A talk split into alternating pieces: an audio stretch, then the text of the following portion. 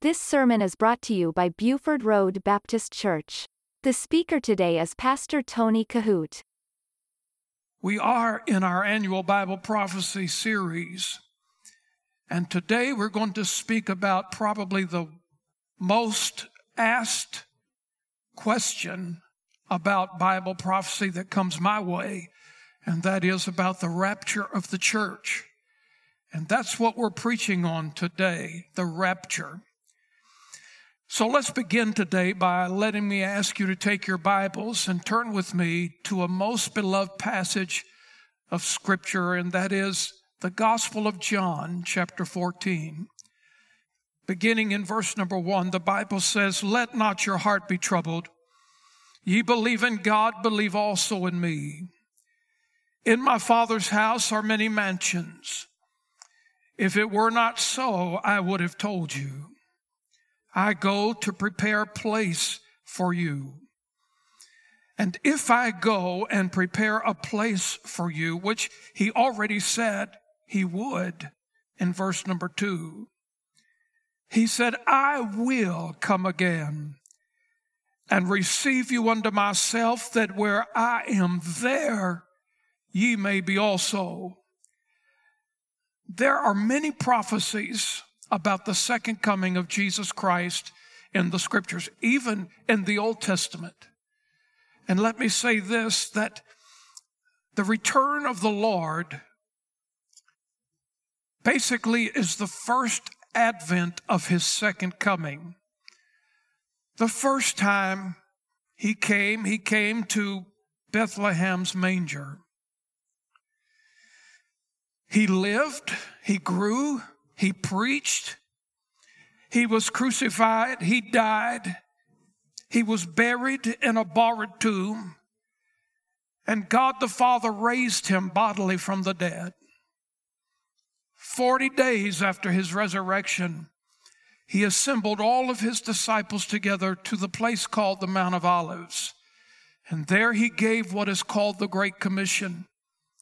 We know it simply as go into all the world and preach the gospel to every creature, baptizing them in the name of the Father and of the Son and of the Holy Spirit, teaching them to observe all things.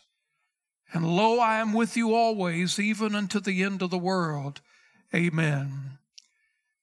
When Jesus spoke those words, a cloud lifted him from the dirt in which he stood. And we'll talk about that in just a moment. But there are many prophecies about the first advent in the realm of his second coming. When Jesus appears the next time, he will not walk this earth. According to the scriptures, we'll meet him in the air. In fact, next Sunday's sermon deals specifically with that, and the message is entitled The Judgment Seat of Christ. I pray that you will not miss one single sermon in this series. But getting back to today's message, I want to give you two positive testimonies about the return of the Lord Jesus, the return in which he will come in the rapture.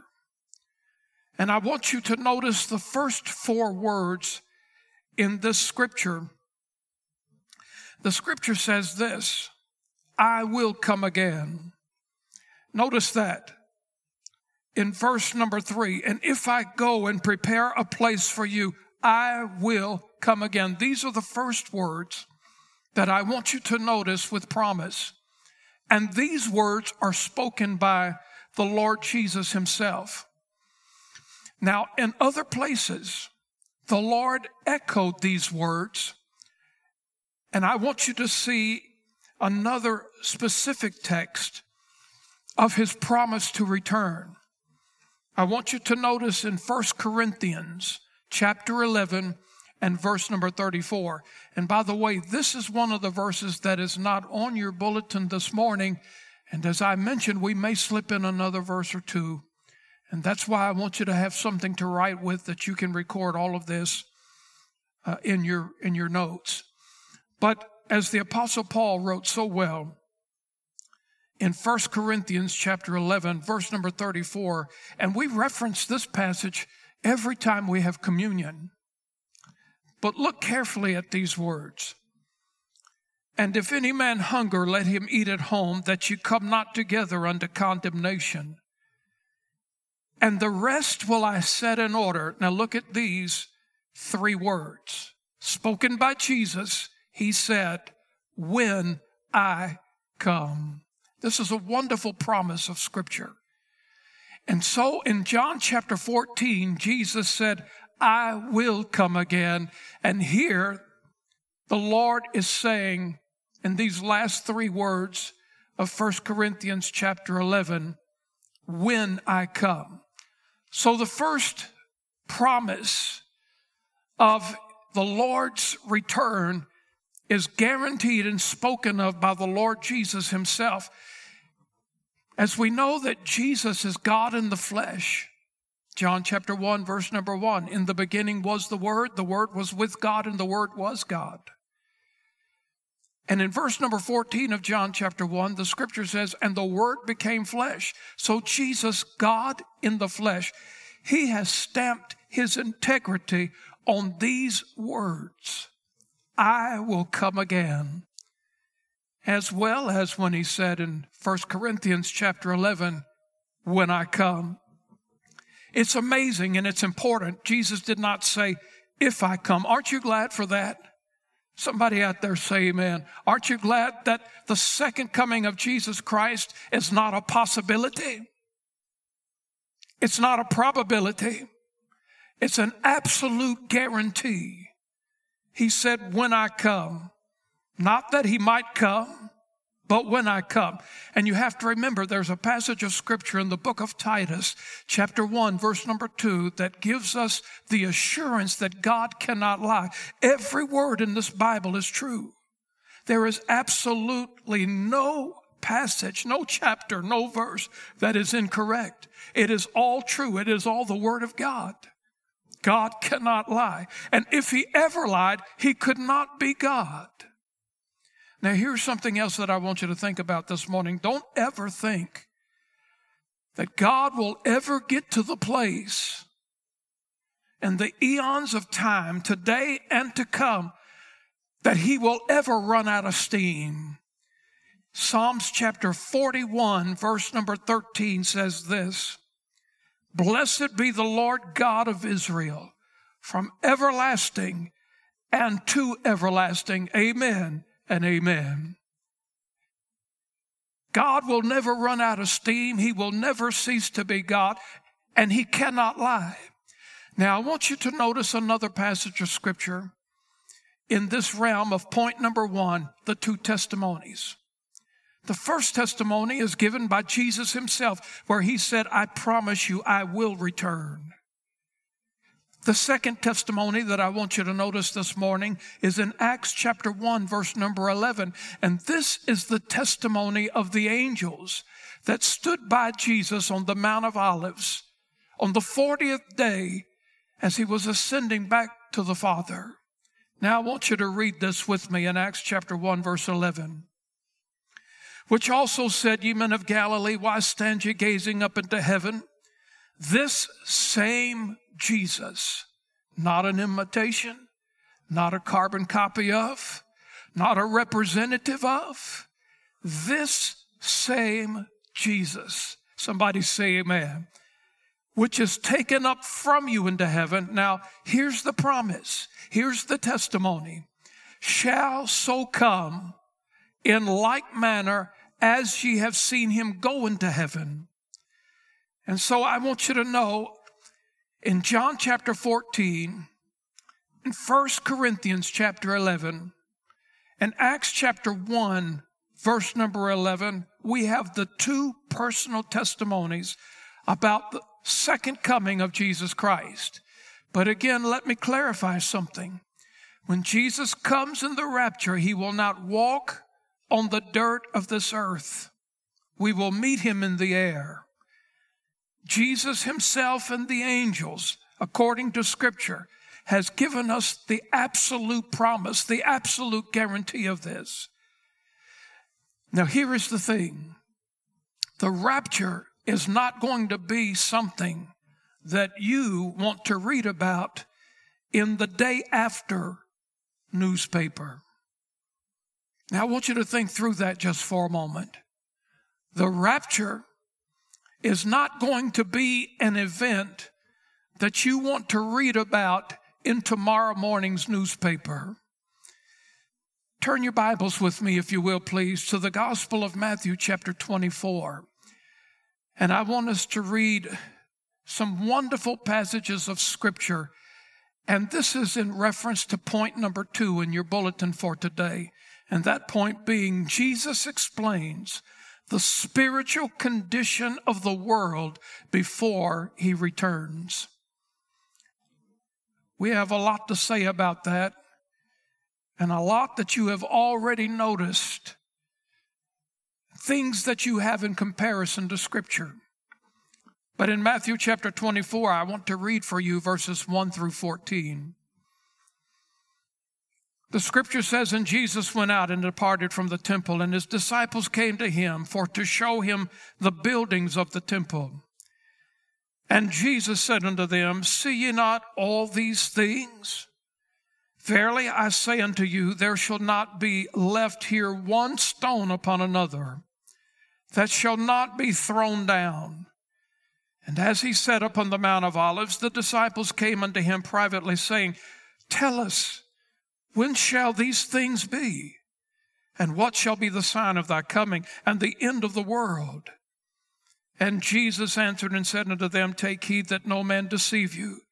For many shall come in my name, saying, I am Christ, and shall deceive many. And ye shall hear of wars and rumors of wars. See that ye be not troubled, for all these things must come to pass, but the end is not yet. For nation shall rise against nation and kingdom against kingdom, and there shall be famines and pestilences. We talked about that last Sunday. And earthquakes in divers places or in different places. All these are the beginning of sorrows. Then shall they deliver you up to be afflicted and shall kill you, and ye shall be hated of all nations for my name's sake. And then shall many be offended and shall betray one another and shall hate one another. And many false prophets shall rise and shall deceive many. And because iniquity shall abound, this word iniquity means sin. And because iniquity shall abound, the love of many shall wax cold. But he that shall endure unto the end, the same shall be saved. And this gospel of the kingdom shall be preached in all the world for a witness unto all nations. And then shall the end come. So, here in this passage of scripture, Jesus gave us a chilling description of what the world is going to be like right before he returns. It's called the great falling away. And I want you to think with me now. I want you to stay with me. The apostle Paul spoke about the great falling away in Second Thessalonians chapter 2. And I'm going to read a passage from that. And so you may want to turn your Bibles quickly to Second Thessalonians chapter 2, and I'm going to read for you verses 1 through 3. So follow along with me if you will. Now we beseech you, brethren, by the coming of our Lord Jesus Christ, and by our gathering together unto him, that ye be not soon shaken in mind or be troubled, neither by spirit, nor by word, nor by letter as from us, as that the day of Christ is at hand. Now I want you to underline the words day of Christ. That's important. I'm going to explain that to you in just a moment but underline it days of Christ. And in verse 3, let no man deceive you by any means, for that day shall not come except there come a falling away first. And that man of sin, talking about the Antichrist, shall be revealed, the son of perdition. Now, in verse number two, look at this carefully. It says the day of Christ. The day of Christ is the rapture. And as I have been preaching on Bible prophecy for over 20 some years, I have taught you well that there is a big difference between the rapture and the revelation. The rapture is known as the day of Christ. The revelation is known as the day of the Lord. And so you have to know the difference between them. And so in verse 3, the scripture says that right before Jesus returns, that there's going to be a great falling away.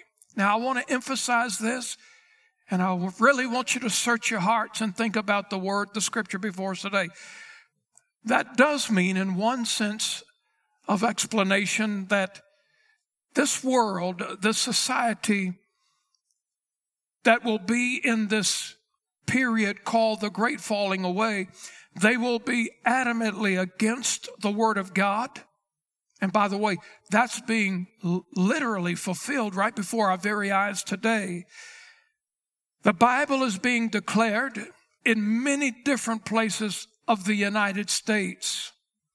The Bible is being declared as hate speech in many different parts of our country, but in other places all around the world as well. Now, here's something significant. In Matthew chapter 24, go back to that with me just for a moment, because Jesus himself said that right before the rapture, there would be a great falling away, and that means global apostasy will be rampant everywhere. And he went on to say in his end time message that apostasy would not only be in the world, and this is where, I really want you to pay close attention. Jesus also said this that this great falling away, that apostasy would also be in the church. Now that's a scary thought, but Jesus said it was going to happen. This great falling away, we can see it in the world. But can you visualize, can you see this great falling away happening in the church?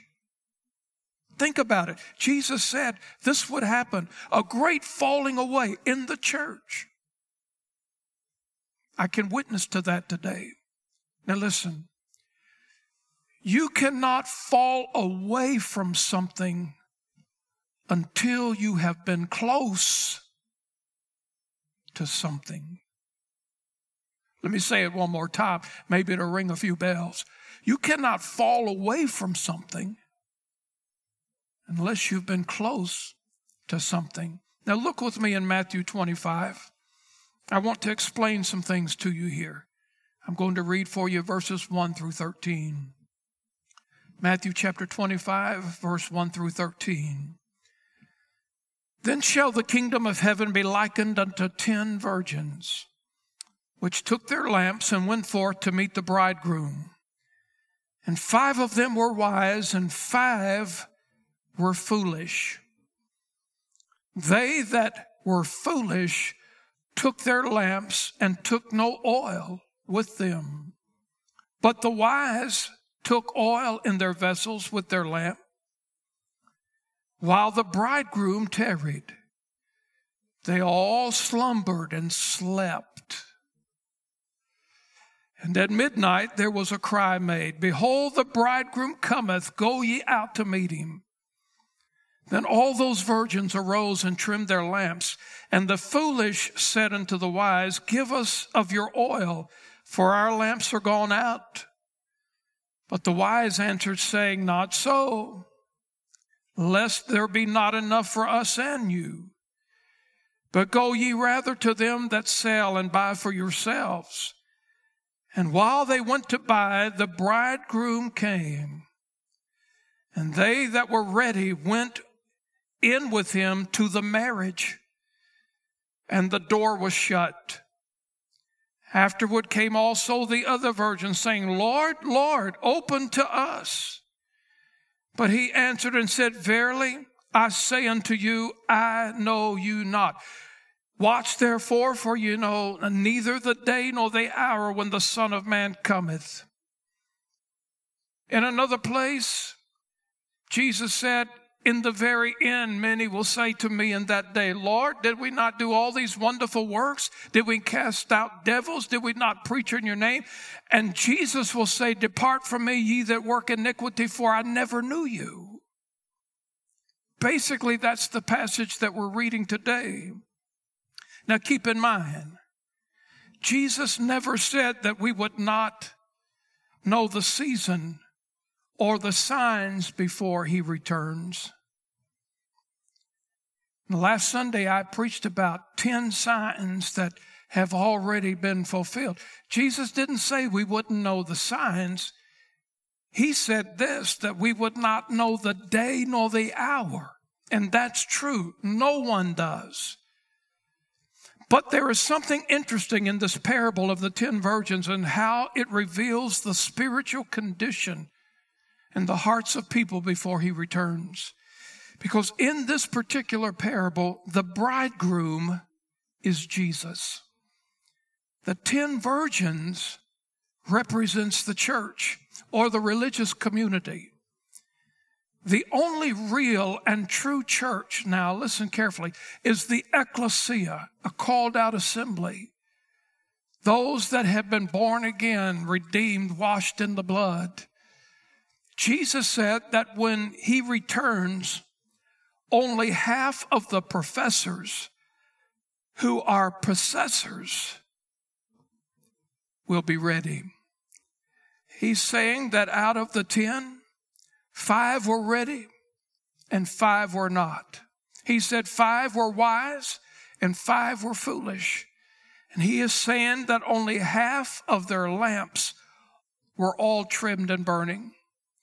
Now, I'm going to share something with you this morning that probably is not comfortable for a lot of people to hear, certainly not comfortable to think about and sometimes ponder and meditate on. But I believe that a good pastor will not simply tell you warm stuff that you want to hear and give you a lot of fluff and tickle a lot of your ears. But a good pastor will tell you stuff that you need to hear. And let me tell you something about these five foolish virgins in this particular parable because they represent the religious community who calls themselves the church, who are really not saved individuals. Keep that in mind. You know, it used to be said to walk the walk and to talk the talk. But we're living in the time that the religious communities do not even want to talk the talk anymore. That's part of the great falling away that Jesus said would happen before the end. It's the time right before the rapture. The great falling away will be among Christians as well. Again, let me say this that you cannot fall away from something unless you have been close to something. Think about that. Many churches today, and I, it, this is one of the disappointing things that a pastor would have to say or to talk about, but it's the truth. Many churches today are rejecting the Bible, the clear teachings of the Bible, to be the absolute Word of God. They are rejecting and distancing themselves for the moralities that the scripture talks about.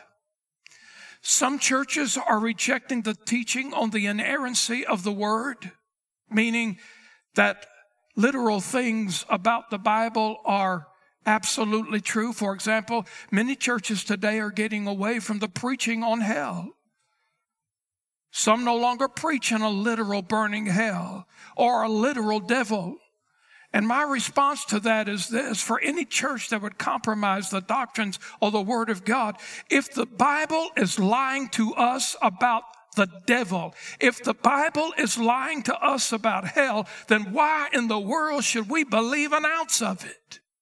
Can somebody say amen? I mean, if one single thing in this book is wrong, then how in the world can we believe anything that it says if one thing is wrong? Did you know that Jesus talked more about hell in the scriptures than he did about heaven? This book is inspired, it's infallible, it's inerrant. That means it's completely without error.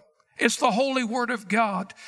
Many churches today, they're gravitating towards this man made doctrine. They believe that the church is universal. And one day, all God's people will be joined throughout the endless ages. I believe that.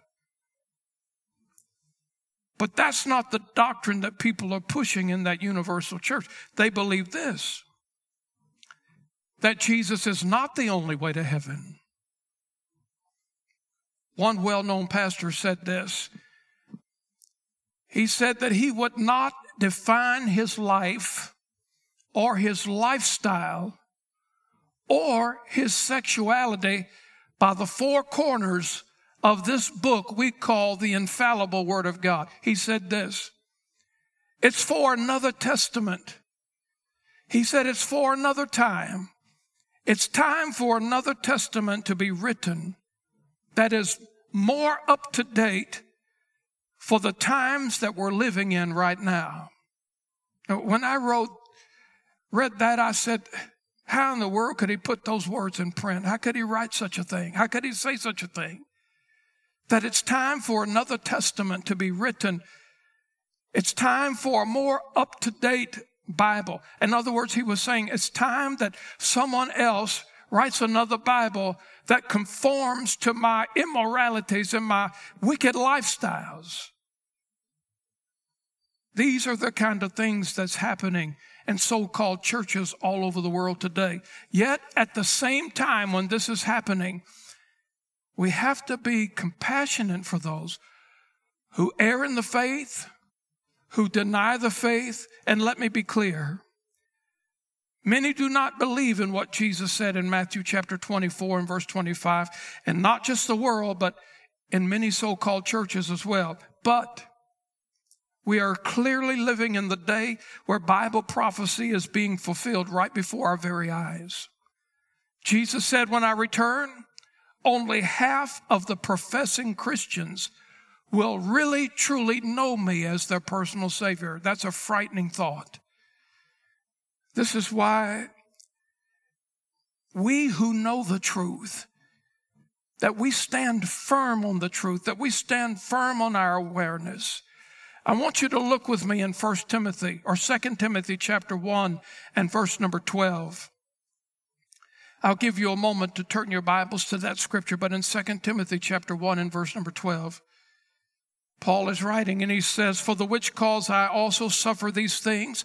Nevertheless, I'm not ashamed, for I know whom I have believed and am persuaded that he is able to keep that which I have committed unto him against that day. And so, friend, you need to have that same kind of confidence in your heart when it comes to your faith when it comes to your belief in the scriptures, when it comes to this thing called my personal conviction, you need to have these same kind of persuasions. Paul said, I am persuaded. And that's what you need to be as well. Look at what Jesus said again in Matthew chapter 24 and verse number 12. He said, And because iniquity shall abound, the love of many shall wax cold. Jesus is describing the world that we're living in right now. He described that in Matthew chapter 24 and 25. And so here's the thing. Don't lose this thought. When the rapture takes place, there will not be one single saved person left on the earth at that time. Please don't lose that thought. When every single Christian is taken out of this earth, the Holy Spirit will be removed as well.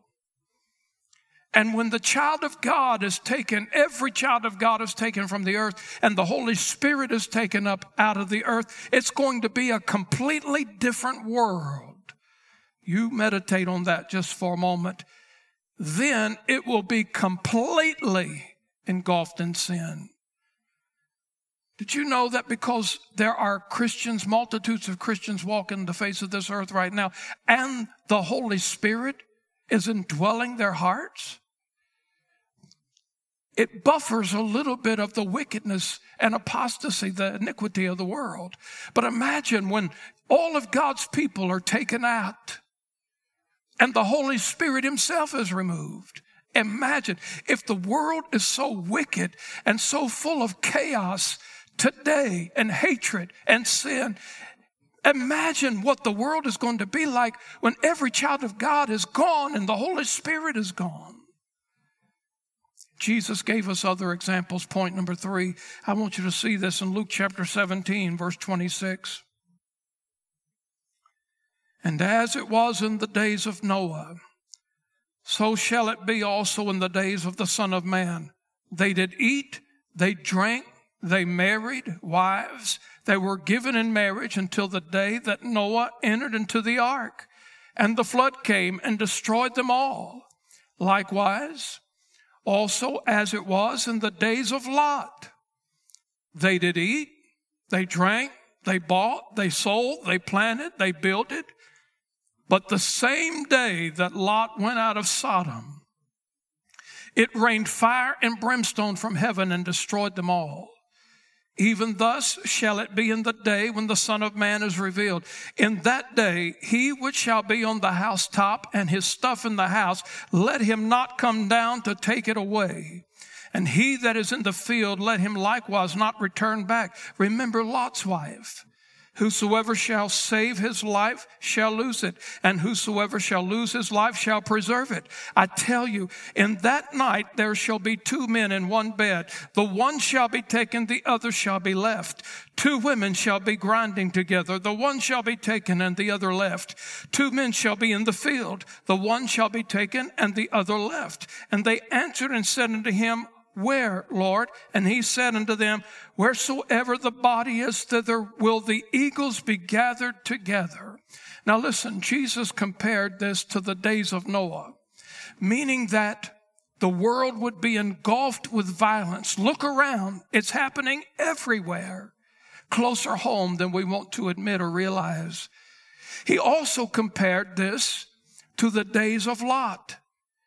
He said that it would be a completely perverted world when the Lord Jesus returns. Now, I want you to think about this. God, in speaking about the judgment and the removal of God's people, God did not destroy this world, this earth by flood until Noah and his family were safely on board the ark. God did not destroy the wicked cities of Sodom and Gomorrah until Lot, who was counted righteous, and his daughters were safely outside of the city. God did not destroy the city of, of Jericho until Rahab and her family were safe. All of that is a typology, it's a picture. How that God removed his people before he brought the judgment. And that's exactly what's going to happen with the rapture of the church. Now, number four, look at your bulletin and follow with me carefully. Number four, the rapture is going to be a selective event. And so in Luke chapter 17, I want you to turn there with me just for a moment. In Luke chapter 17, I want you to notice something in verse number 34 through 36. Luke 17 and verse 34. I tell you, in that night there shall be two men in one bed, the other shall be taken, one shall be taken, the other shall be left. Two women shall be grinding together, the one shall be taken and the other left. Two men shall be in the field, the one shall be taken and the other left. And they answered and said unto him, Where, Lord? And he said unto them, Wheresoever the body is, thither will the eagles be gathered together. This is important. The scripture is saying this. How do we know that the rapture is going to be a selective event? He's saying some wives will go and some wives will be left. Some women will go, some women will be left. Some husbands will go, some husbands will remain. All the children under the age of accountability will go. Think about this. The others will be raptured if they are saved. Others will be left if they're not saved. Some will be raptured if they're saved. Others will be left behind if they're not saved. That's what makes the rapture a selective event. Now, I want you to notice something else important in this passage. Luke chapter 17, verse number 37. The latter part of that verse, the word says this. Look at it very carefully. In, in Luke chapter 17, he said, And they answered and said unto him, Where, Lord? And he said unto them, Wheresoever the body is, thither will the eagles be gathered together. Now, where do the eagles fly? The eagles don't fly in space. And they don't fly in the depths of the earth. Eagles fly in the air. And so, think about this just for a moment. In the air, Paul said it this way in 1 Thessalonians chapter 4 and verse number 17. Then we which are alive and remain shall be caught up together with them in the clouds to meet the Lord in the air. Jesus said, where eagles fly, in the air. And so shall we ever be with the Lord. Wherefore comfort one another with these words. And so when the Lord Jesus returns, he is going to come and take us where eagles fly We'll meet the Lord in the air. And that's point number six. The rapture will take all believers into the air to meet Jesus. That's point number five. Now, let me conclude this morning with point number six, and that is this the rapture will also be a transforming event. A transforming event. In 1 Corinthians chapter 15 and verse number 51, verse number 52, Paul said this, behold, I show you a mystery. We shall not all sleep, but we shall all be changed in a moment in the twinkling of an eye. At the last trump, for the trumpet shall sound and the dead shall be raised incorruptible and we shall be changed. The rapture will be a transforming event. Now, what does that mean, preacher? That we're going to be changed in a moment, in a twinkling of an eye. I think the Apostle Paul wrote it so well, again, under the inspiration of the Holy Spirit, in the book of Philippians, chapter 3, and verse number 21. He wrote it like this And this transformation takes place at the rapture. Who shall change our vile body that it may be fashioned like unto his glorious body, according to the working whereby he is able even to subdue all things unto himself. Now here's the thing. When the trump of God sounds, according to the scriptures, the dead in Christ are going to rise first.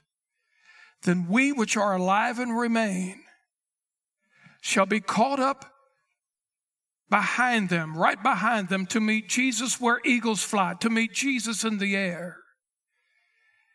And when we meet Jesus in the air, when those that are dead rise first, and then we, in the twinkling of an eye, right behind them, we're going to be changed. Here's the wonderful thought behind that there's not one single solitary one of us that's going to be limping at the judgment seat. None of us will be limping into heaven. None of us will have to wear these eyeglasses in heaven or wear these hearing aids. Nobody will have these oxygen tanks in heaven. Nobody will have nitroglycerin pills. Nobody will need a seeing eye dog. Nobody will need an earthly physician. I will tell you that when we meet the Lord Jesus in the air, our vile, corrupt bodies that we have been shackled to in all the years of our life on this earth, the Bible says there's going to be a transformation, there's going to be a change. And we're going to lay all of those things down when the trump of God wakes us out of the dead, out of the sleep, or we're changed in the moment in the twinkling of an eye right behind them, whatever the difference is. Listen, when we meet the Lord Jesus in the air, every one of us is going to have a perfect, glorious body made and fashioned like unto his own. Can anybody out there say amen? That's what the scripture says. Like unto his glorious body. Well, there's a passage of scripture in the book of Revelation, chapter 21, and it says this And God shall wipe away all tears from their eyes. John started it off by saying this, and I saw a new heaven and a new earth. The first heaven and the first earth were passed away, and there was no more sea. God shall wipe away all tears from their eyes. There shall be no more death, neither sorrow nor crying Neither shall there be any more pain, for the former things are passed away. And he that sat upon the throne said, Behold, I make all things new. Thank God, nobody will be limping into heaven. Well, how does this all come together, preacher? Soon and very soon, the songwriter said, great songwriter Andraé Crouch, he said, Soon and very soon we're going to see the King. And the King of all the ages is going to return in the air. The trump of God will sound, the dead in Christ will be raised first. Then those of us who are alive and remain, when the Lord returns in the air, the day of Christ, we're going to be changed in a moment, in a twinkling of an eye. We'll lay down these corruptible bodies and we will be given a brand new body, a glorious body made like unto the Lord's body himself. And we will meet the Lord in the air. And that's when the judgment seat of Christ will take place for the believer. There will not be one lost person at the, at the judgment seat of Christ. And so when this event, the rapture takes place, every child of God that's saved, every born again child of God will meet the Lord in the air. The Holy Spirit will be taken out. This world will enter into a seven year tribulation period. And I beg of you today that if you do not know the Lord Jesus Christ as your personal Savior, I want you to understand that the rapture is the next prophetic event on God's timetable. On God's calendar, that's the next thing to happen.